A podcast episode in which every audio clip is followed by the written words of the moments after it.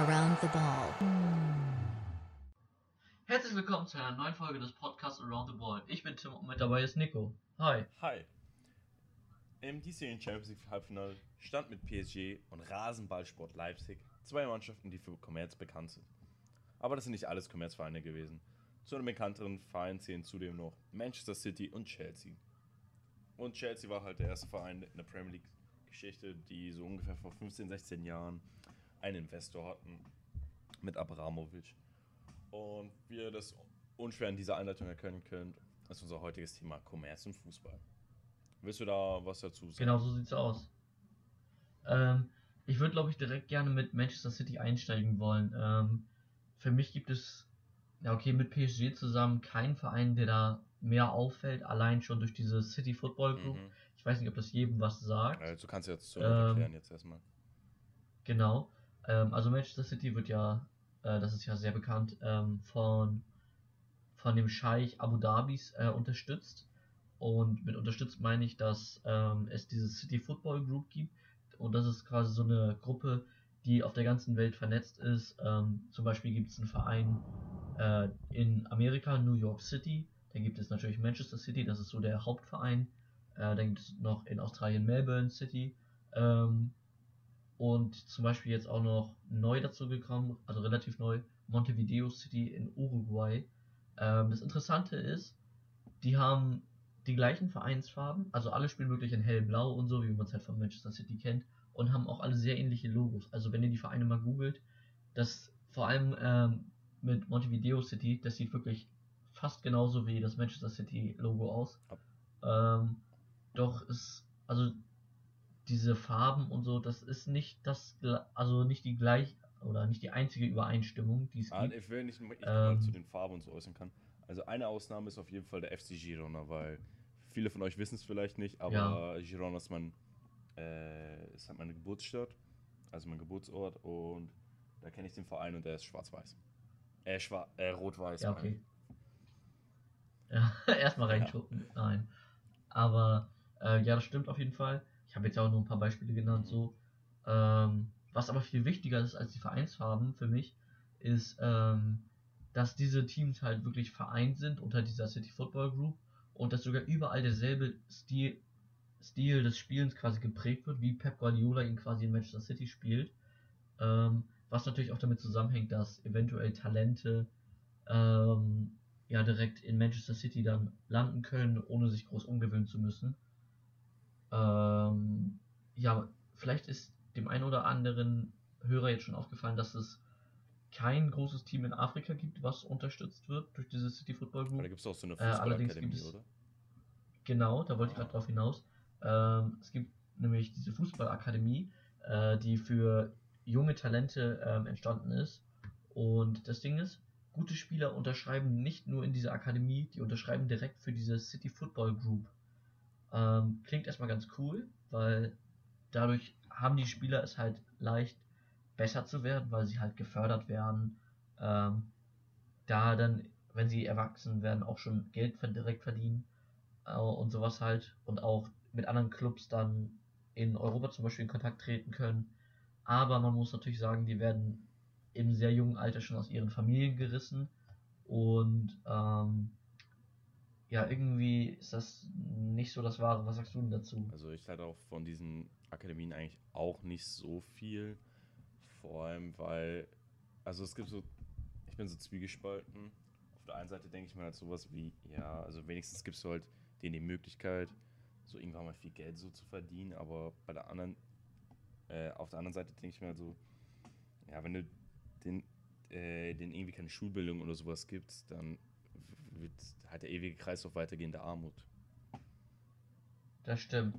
Ähm, ja, das Ziel dieser Gruppe ist halt eindeutig Geld verdienen, äh, indem halt Talente bei anderen Vereinen ausgebildet werden und die Football Group ähm, sogar bis zu fünfundzwanzig Prozent der Ablöse erhält, äh, wenn einer von diesen Clubs einen Spieler verkauft, ähm, und dadurch kriegt, geht das Geld halt dann wieder in den Kreislauf rein.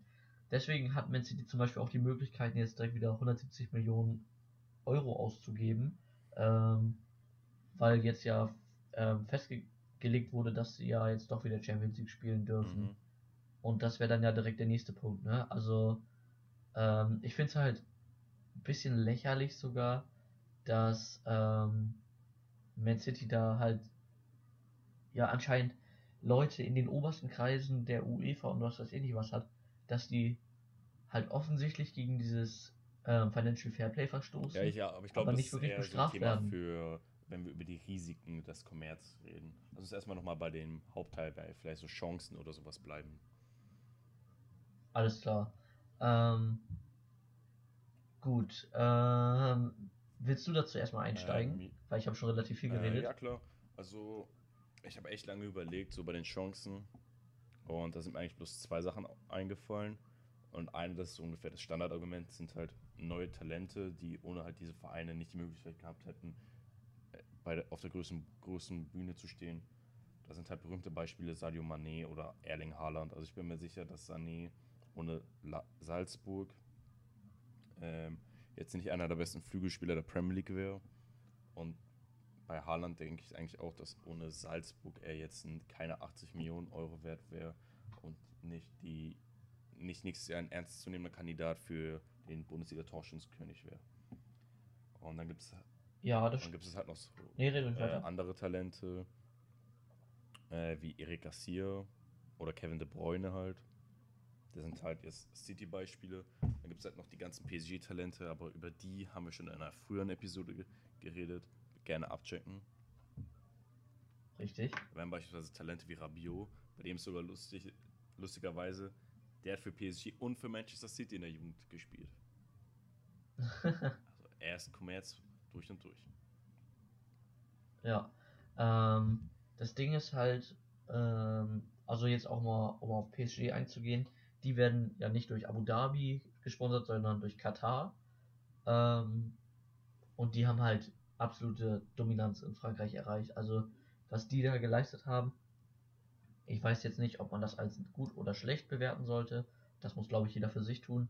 Aber die haben halt durch die Investition sehr viel Macht im Fußball ähm, erhalten und konnten, ja, keine Ahnung, also Katar konnte auch irgendwie, glaube ich, so ein bisschen Werbung für sich machen, wenn es jetzt zum Beispiel um E M-Qualifikationen oder Austragungsorte geht, ähm, dass man eventuell sieht, ja, guck mal, wir sind hier so ein riesiges Fußballland, wir finden alle Fußball toll und sowas. Ähm, könnte ich mir vorstellen, dass das da auch noch ein bisschen mit reinspielt.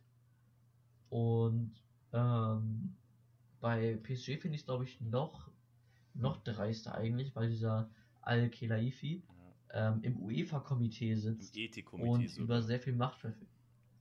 Ja. Ähm, und halt sehr viel Macht dadurch hat.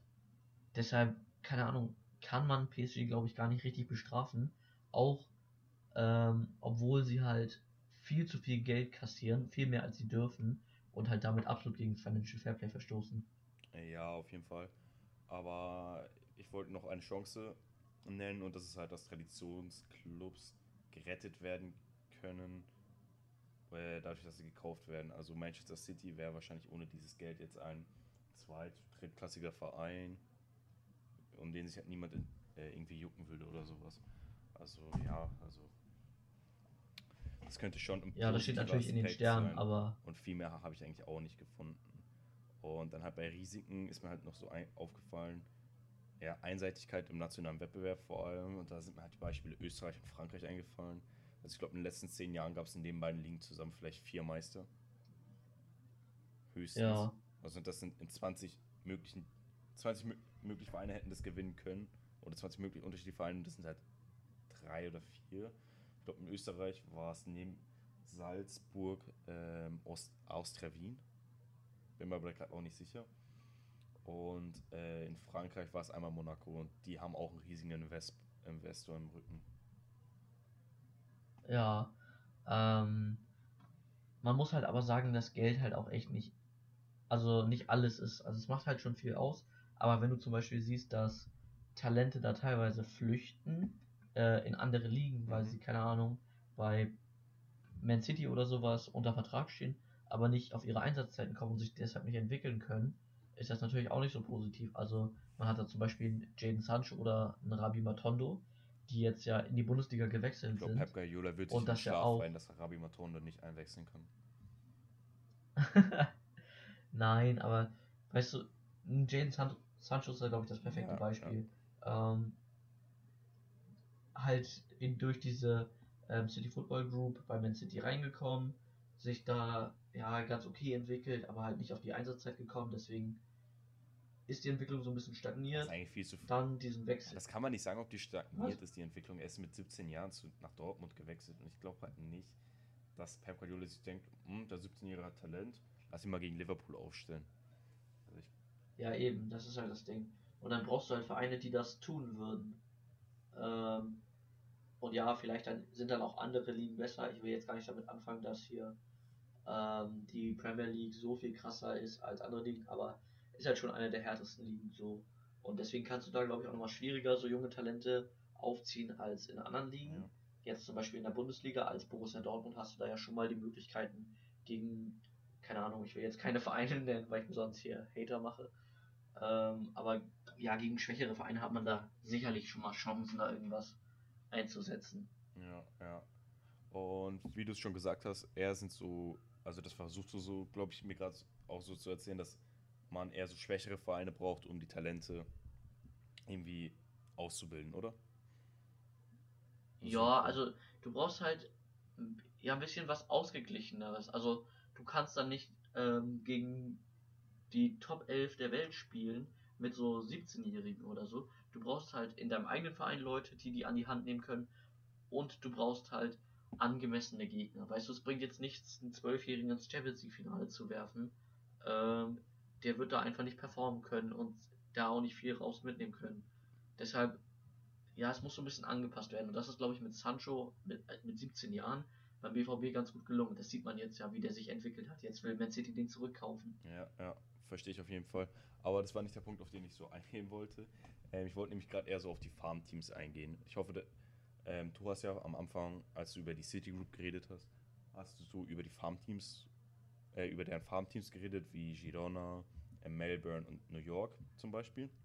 Ja. Aber das ist eigentlich bloß eine Abkupferung von äh, Red Bulls System, die halt mit F C Liefering und Salzburg in Österreich, ähm, Red Bull Brasil in Brasilien äh, äh, und R B Leipzig halt vier Pris äh, äh, nee, und noch Red Bull New York, glaube ich, also mit fünf äh, ja. große Vereine haben, oder mehr oder weniger große Vereine in der Ligen, in deren Ligen, äh, die halt so äh, Farmteams erbilden und sich gegenseitig Talente ausbilden. Da habe ich so letztens einen lustigen Artikel gesehen, oder mehr oder weniger lustig.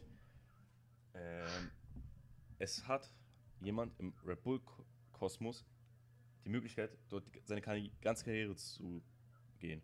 Beispielsweise wird er halt in Brasilien, wird halt mit sechzehn, siebzehn als heißes Talent, wird halt ab und zu in der Liga eingesetzt, wechselt dann zum F C Liefering, also zu Salzburg erstmal, wird er nach Liefering ausgeliehen für ein Jahr, ist er mit achtzehn, neunzehn in der äh, österreichischen Liga, zerstört dort halt die ganze Liga, bleibt dann vielleicht bis einundzwanzig, wechselt dann zu Leipzig, dort bleibt er halt im Großteil seiner Karriere bis vielleicht Anfang dreißig und wechselt dann in Ruhestand äh, nach New York. Ja, okay, das ist halt echt ein bisschen interessant, weil, also keine Ahnung, du weißt halt nicht, ob sowas nicht gerade schon geschieht, ne? Ob so ein Talent gerade herangezüchtet wird. Ähm, das wird jetzt ja eigentlich auch nur perfekt komplettiert, weil du halt ja Salzburg so ein bisschen und R B Leipzig halt richtig hast, weil die sich so entwickelt haben, ne? Also, keine Ahnung, vor fünf Jahren oder so, da war R B Leipzig ja noch eine ganz andere Hausnummer.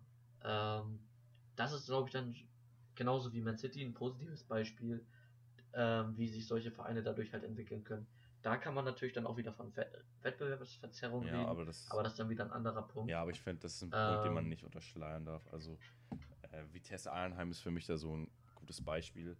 Also der Besitzer von Vitesse Arnheim ist einer der besten Freunde vom Besitzer von Chelsea. Also deswegen sind halt auch viele Talente wie äh, Mace Mount beispielsweise an Vitesse Arnheim mal ausgeliehen gewesen.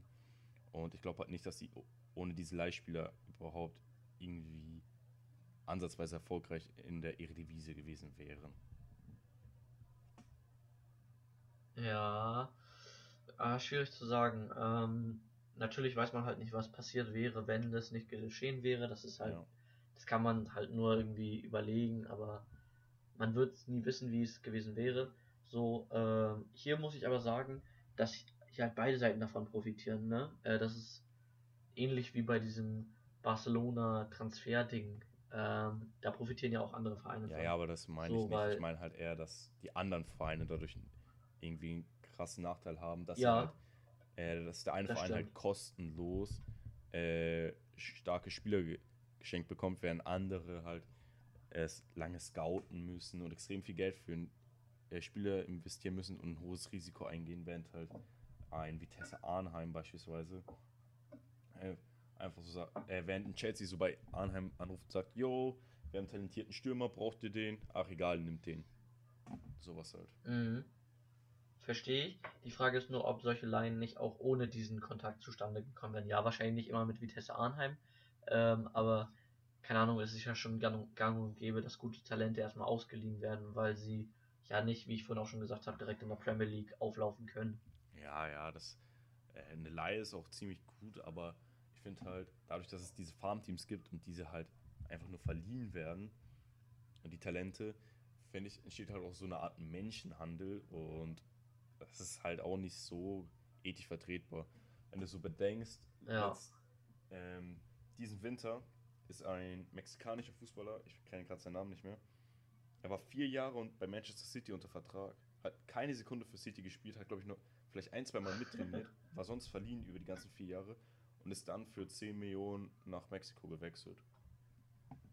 Ja, das ist halt, wie die ihr Geld machen. Ja. Ne? Ähm, und ich finde es lustig, die verschleiern es ja nicht mal wirklich. Also es wurde halt dieses Farmteam Montevideo City in Uruguay aufgebaut. Ähm, und dazu wurde halt ganz offen gesagt, ja, Uruguay, da gibt es viele gute Talente und sowas. Ja. Ähm, es gibt, also du hast halt Lateinamerika da mehr oder weniger dann im Griff. Kannst die ganzen Talente abgrasen, ähm, deswegen wird sich ja auch so weltweit ausgebreitet. Du hast in Europa Vereine, du hast ja in Afrika diese Akademie, du hast in Australien und in Amer- Nordamerika noch ähm, Clubs. Da ist man ja schon weltweit vernetzt, damit man halt möglichst viel abgreifen kann. Ja. Und es wird halt, wie gesagt, nicht mal verschleiert. Die sagen, yo, ähm, Uruguay, viele gute Talente ähm, und deswegen bauen wir jetzt hier einen Verein auf, um dann halt als Football Group dazu ja Gewinn zu machen ähm, und dann wahrscheinlich auf die nächsten Suarez oder sowas zu hoffen. Ja, ja, glaube ich auch. Ähm, aber das ist halt, ja, mir tun halt auch die Spieler so leid, die so sagen, yo, ich bin bei Manchester City unter Vertrag und dann ist der Kader halt fünfzig Mann groß und davon sind halt dreißig Leute verliehen oder so. Ja, das ist halt wirklich diese Lone Army, ja, ne? Die hat halt jeder Verein, nicht nur City, äh, nicht nur also jeder größere Kommerzverein, außer vielleicht halt mm. Leipzig, aber bei denen ist es noch was anderes. Die kaufen einfach den Verein, die kaufen einfach einen Spieler von Salzburg. Ein gutes Beispiel ist hier Hwang Hee-chan, so heißt er doch, glaube ich. Ja. Der hat erstmal seinen ja. Marktwert um achtzig Prozent, sein Marktwert ist erstmal um achtzig Prozent innerhalb eines Jahres gesunken. Weißt du warum? Na? Weil er beim H S V gespielt hat für ein Jahr. Ah, ich wusste es, dass das jetzt kommt. Nein, das stimmt ah. wirklich, das ist eine Statistik, kannst du nachschauen. Ah, das tut weh. Das tut weh, ja. Aber auf jeden Fall, ähm, Salzburg hat im Sommer, äh, im Winter diesen Jahres, also zwanzig zwanzig, ein Transferangebot von Wolverhampton um fünfundzwanzig Millionen abgelehnt, weil es ihnen zu niedrig war. Und dann ist, wird dieser Spieler diesen Sommer für zehn Millionen wechseln. Nach Leipzig. Wow. Also entweder hat Leipzig, kann übelst krass argumentieren und verhandeln, oder da... Oder Hwang Hee-chan ist einfach riesiger Deutschland-Fan. Ja, er ist schon damals ein, er hat schon damals Red Bull, äh, er hat schon damals Müsli mit Red Bull gegessen. Oh, what the fuck? Oh Mann, Alter. Ja. In Red Bull Bettwäsche geschlafen. Ja. Schon da. mhm. Ja, ich weiß halt nicht, was ich davon halten soll. Also für mich ist auch dieser Neymar-Transfer ähm, ein wichtiger Punkt, weil also klar ging es schon früher los mit diesem, äh, mit diesem Einfluss durch, durch das ganze Geld im Fußball, aber bitte überleg mal, was war das denn? Einfach ein Spieler für zweihundertzweiundzwanzig Millionen Euro. Ja, im Gesamtpaket war er bestimmt Alter. fünfhundert Millionen Euro, also mit Gehalt, dann noch Beraterhonorare und was es noch sonst alles für Gebühren ja. gibt. Ist, oh. Überleg mal, wie unreal das ist. zweihundert, ja zweiundzwanzig Millionen äh, drauf geschissen. Ähm, aber da einfach mal zweihundert Millionen hinzulegen für eine Person, die ein bisschen Fußball spielen kann. Das ist schon krank. Also nichts gegen Neymar, aber da sieht man halt, wie der Fußball sich verändert hat. Also vor zehn Jahren hätte das irgendjemandem erzählt, ja vor fünf Jahren hätte das irgendjemandem erzählen können, der hätte den Vogel gezeigt.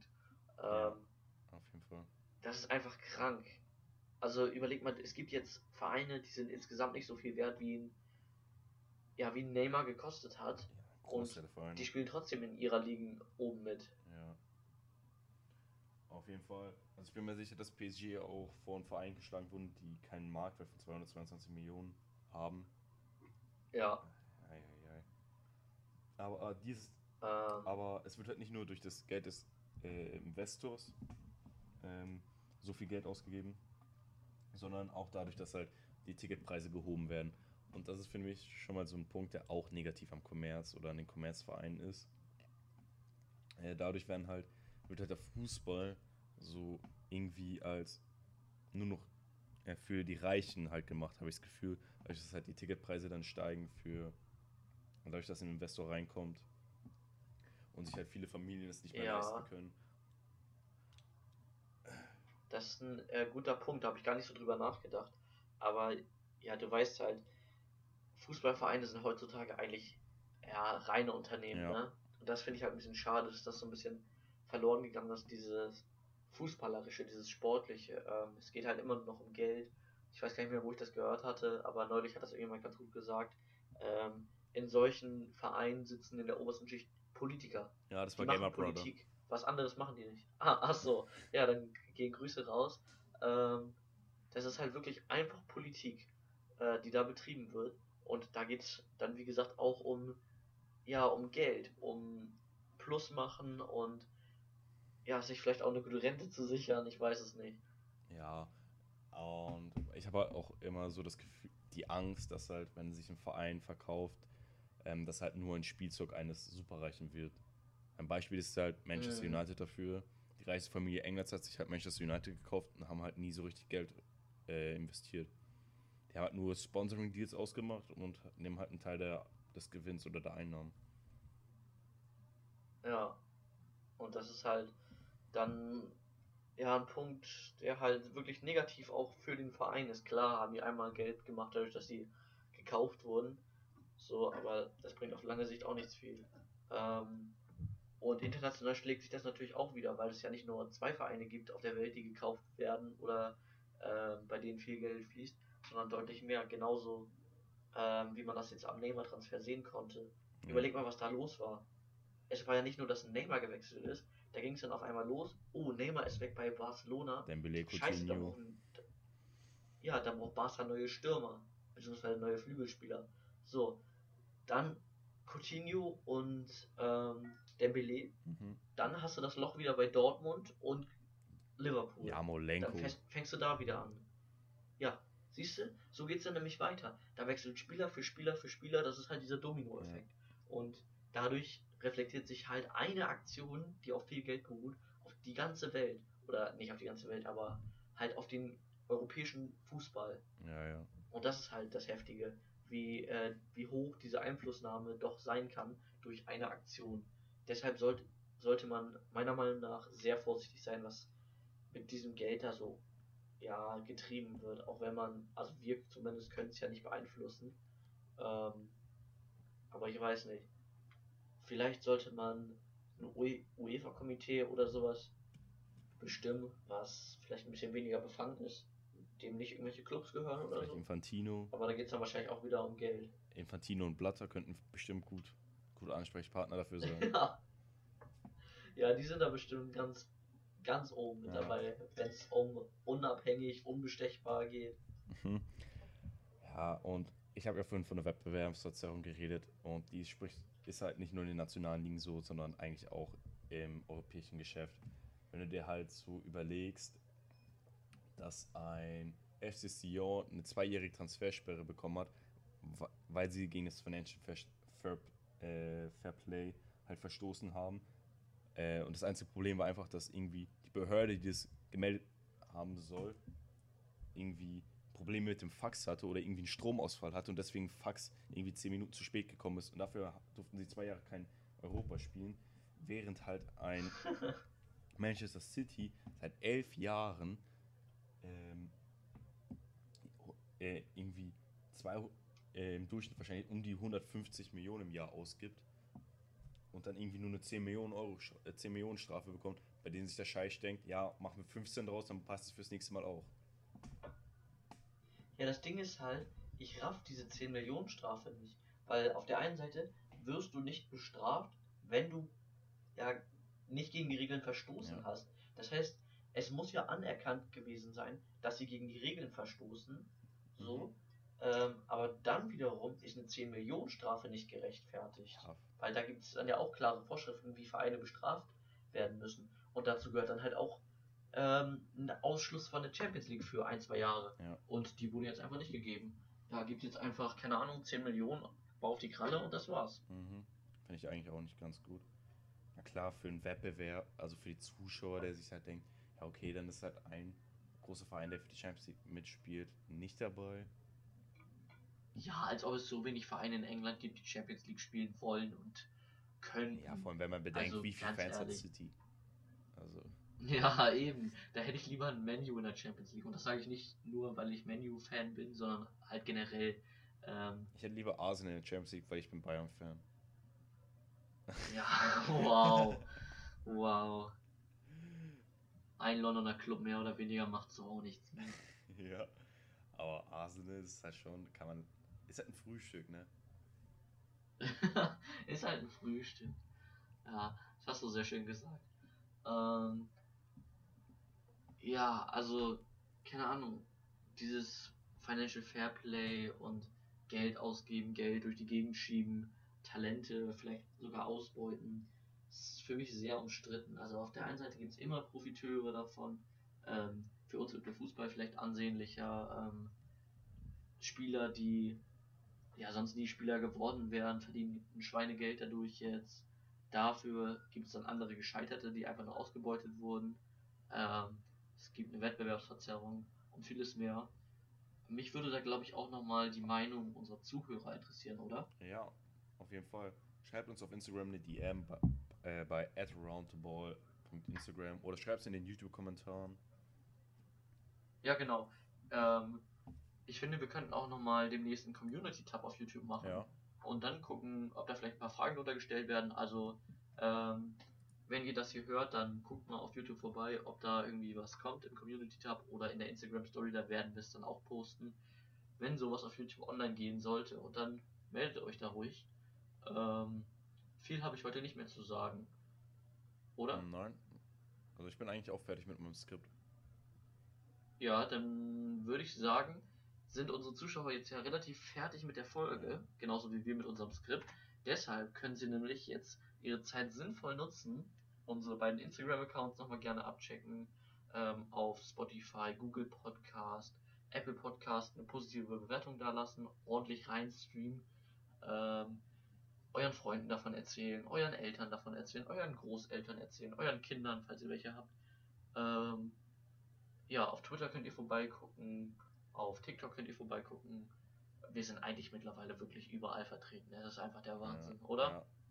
Und ein besonderes Dankeschön an unsere Instagram-Community, weil was bei uns eigentlich seit anderthalb Wochen abgeht, ist echt krank. Da haben wir ein ziemlich krasses Wachstum hingelegt für unsere Verhältnisse. Das stimmt, das muss ich auch echt nochmal betonen. Vielen Dank dafür. Das war mein Wort zum Sonntag. Jetzt bedanke ich mich nochmal bei Nico, dass er jetzt hier nochmal seine letzten Worte verkündet. Ja, auf jeden Fall. Wenn euch der Podcast gefallen hat, dann teilt ihn mit euren Freunden, gebt eine positive Bewertung und äh, hört nächste Folge wieder ein, weil da werden wir wahrscheinlich einen äh, Special Guest da haben. Ciao. Uiuiui. Ciao.